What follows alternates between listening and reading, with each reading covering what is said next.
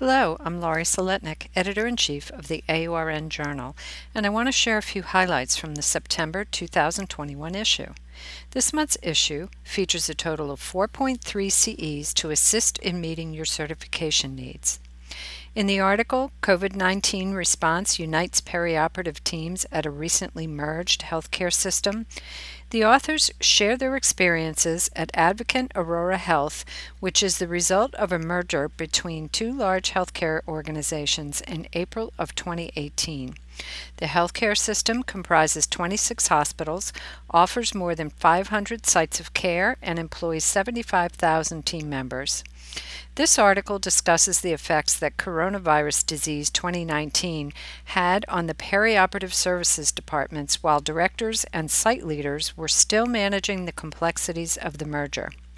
Included are strategies used to address the challenges created by the pandemic, special considerations based on level of care capacity, the effect that the hold on elective surgeries had on staffing assignments, the reactivation process when elective surgery resumed, and the importance of keeping the perioperative team members informed and safe.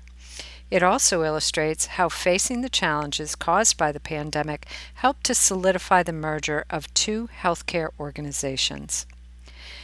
In the article Guidelines and Practice Instrument Cleaning, the author examines how processing encompasses point of use removal of organic and inorganic material, transport to the processing area, use of chemicals and equipment to clean and decontaminate the item, and inspection for cleanliness and function.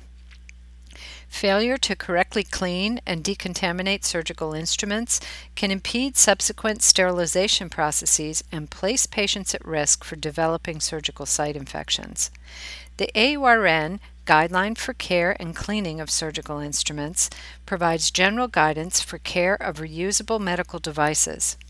When processing instruments, perioperative team members should use the guideline in conjunction with the instrument manufacturer's validated instructions for use. This article discusses the guideline recommendations related to pre purchase evaluation, point of use treatment, transport, cleaning and decontamination, and education. It also includes a scenario to illustrate these topics. The perioperative briefing section of the September issue includes a lead feature article on implementing emergency manuals to respond to perioperative crises, a Solutions at Work article on preventing pressure injuries in patients undergoing cardiovascular surgery, a skin prep at a glance article on HIP, and a Wellness Matters article on living a life of mindful awareness. We hope that you enjoy reading and learning from this month's articles in the AORN Journal. Please continue to share with us how you're translating research into your practice and implementing innovative practices. Contact us if you're interested in writing or peer reviewing for the AORN Journal.